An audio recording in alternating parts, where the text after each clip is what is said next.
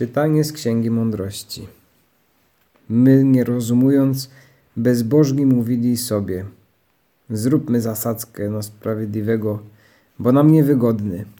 Sprzeciwia się naszemu działaniu, zarzuca nam przekraczanie prawa, wypomina nam przekraczanie naszych zasad karności. Głosi, że zna Boga, zwie siebie dzieckiem pańskim. Jest potępieniem naszych zamysłów, sam widok jego jest dla nas przykry, bo życie jego niepodobne do innych i drogi jego odmienne. Uznał nas za coś fałszywego i stroni od dróg naszych jak od nieczystości. Kres sprawiedliwych ogłasza za szczęśliwy i chełpi się Bogiem jako Ojcem. Zobaczmy, czy prawdziwe są jego słowa, wybadajmy, co będzie przy jego zgonie. Bo jeśli sprawiedliwy jest Synem Bożym, Bóg ujmie się za nim i wyrwie go z rąk przeciwników. Dotknijmy go obelgą i katuszą, by poznać jego łagodność i doświadczyć jego cierpliwości.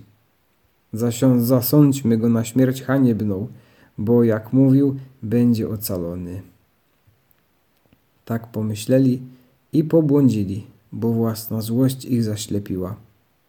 Nie pojęli tajemnic Bożych, nie spodziewali się nagrody za prawość i nie docenili odpłaty dla dusz czystych. Widzimy w tym czytaniu z Księgi Mądrości ludzi zaślepionych złością, ludzi o duszach zaślepionych. I zadziwia, jak w tym tekście, który powstał 50, może 100 lat przed narodzeniem Chrystusa, jakie to jest proroctwo o jego osobie. Niesłychane to jest, jak wszystkie proroctwa Starego Testamentu w Chrystusie się dokonują. I te słowa, ta złość, widzimy tę złość w faryzeuszach, prawda? To można by te słowa włożyć w ich usta, włożyć w ich serca zimne, zdołowociałe, kamienne, prawda? Którzy widzą sprawiedliwość, czystość, piękno naszego Pana również, ale mówią: zabijmy go, bo nas krytykuje. I co się stało? Co się stało z tymi duszami faryzeuszów? Co się stało z duszami tych osób, które opisuje właśnie Księga Mądrości? Co się tam stało? I to się stało, że właśnie to są dusze ślepe, że są zaślepieni wewnętrznie. Ale skąd to zaślepienie duszy? No to pytanie nam daje odpowiedź Święty Jan od Krzyża. On mówi o takim dużym niebezpieczeństwie i tym niebezpieczeństwem jest jakby życie na usługach zmysłów. Zmysły, które nas zaślepiają. Zmysły, których doznania są jakby taką skorupą dla duszy. Mówi się o oczach duszy, prawda? Oczach serca. Tylko oczami duszy możemy poznać dogłębnie drugą osobę. Tylko dzięki nim jesteśmy zdolni do wyrozumiałości, do empatii, do wybaczania. Oczy duszy mają wroga w zmysłach ludzkich, gdy te są rozpasane. Gdy spełniamy wszelkie zachcianki naszych zmysłów, stajemy się kapryśni, jak i one. Dla zmysłu smaku liczą się tylko przyjemne smaki. Dla oczu tylko lubiane obrazki. Dla słuchu tylko ulubione dźwięki. Dla wyobraźni tylko to, co mnie akurat interesuje. Osoba rozkapryszona nieumartwionymi zmysłami traktuje źle inne osoby. Wtedy jest zdolna do zachowań złośliwych. Było pewne rodzeństwo. Brat prosił dwie siostry, by się z nimi pobawiły, ale pomimo, że bardzo nalegał, powiedziały mu, że nie, bo się zajmują właśnie swoimi lalkami, które wcześniej uszyły własnoręcznie z kawałków materiału. Brat się zdenerwował i kiedy one się odwróciły, zebrał wszystkie lalki i wrzucił je do płomieni do pieca. rozległ się, jak można się spodziewać, straszliwy wrzask i zawodzenie. Gdy ojciec zdał sobie sprawę z tego, co się wydarzyło, wyciągnął pas na lanie. Chłopiec uciekł i ukrył się pod pianinem, a dwie siostry, jak zobaczyły pas, zlękły się bardzo i stanęły w obronie brata. Tato, my już mu przebaczyłyśmy, on się nawróci. Skoro same poszkodowane przebaczyły tę zbrodnię, ojciec też przebaczył, a chłopiec, jak sam to wspominał po kilkudziesięciu latach, nawrócił się. A był to Stefan, wtedy Stefek Wyszyński. Swoim życiem pokazał nam, jak bardzo sobą opanowaną był, jak się przezwyciężał.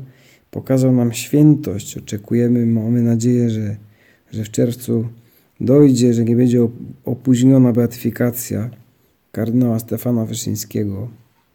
Teraz kierujemy pytanie do naszego Pana. Panie Jezu, jak przezwyciężać złośliwość, która może czasem bierze nade mną górę?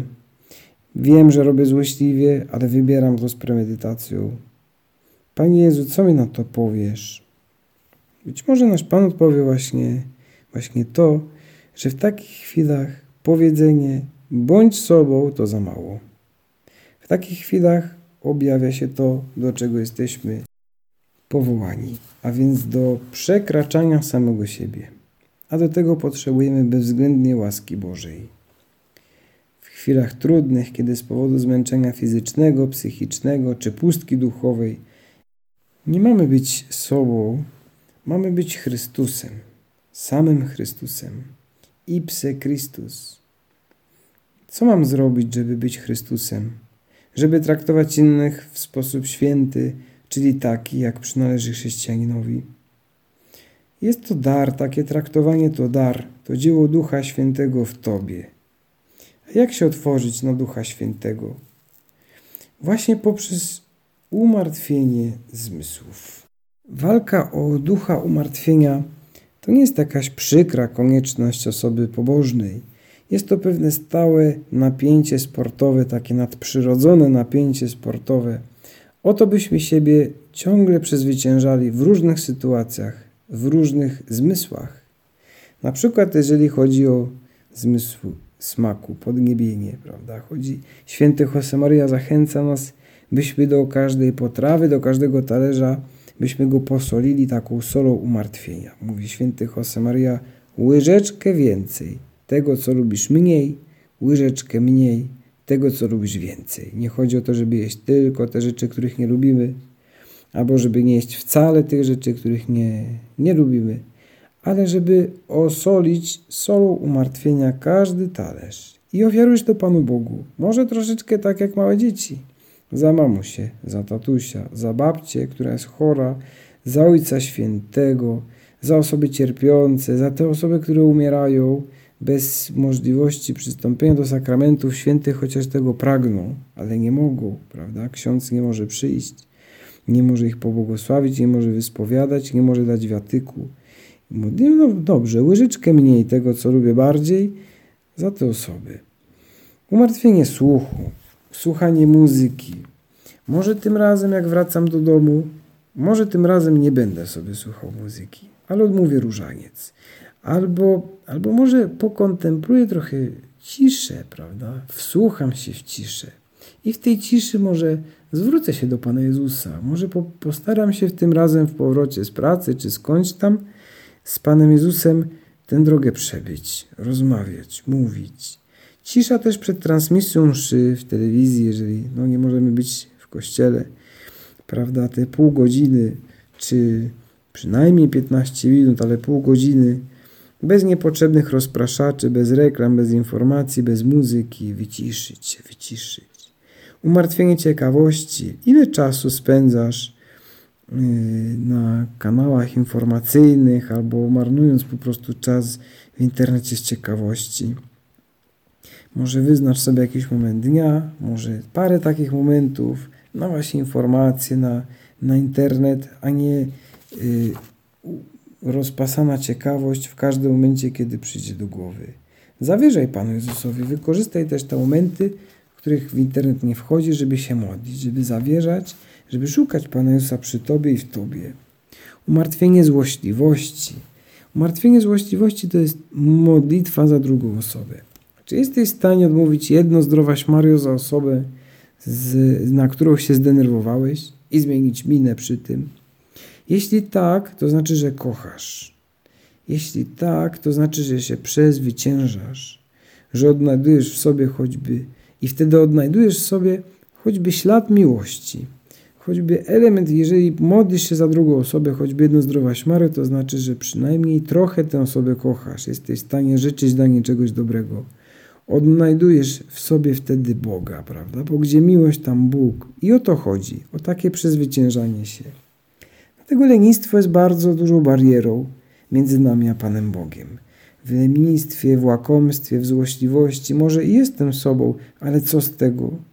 Panie Jezu, chcę być Tobą i mogę być Tobą i mogę i mam być jak Ty, bo jestem członkiem mistycznego ciała Chrystusa. To jest więź, którą niestety mamy dzisiaj osłabioną z racji niemożności pełnego uczestnictwa w Eucharystii. Ale to żadna wymówka, bo Duch Święty ma już swoje sposoby na to, byśmy wzrastali w świętości pomimo tej kwarantanny od stołu pańskiego. Ale niezbędne jest, absolutnie niezbędne, byśmy walczyli o ducha umartwienia. Stąd na koniec dzisiejszego rozważania mamy taką pracę domową. Zrób sobie listę drobnych umartwień, którymi mógłbyś żyć na co dzień.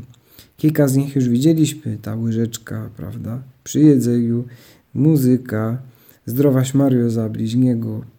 Do tego jeszcze jakieś inne, ugryźć się w język, usiąść troszkę mniej wygodnie, ofiarować to, wstać na budzik jak zadzwoni.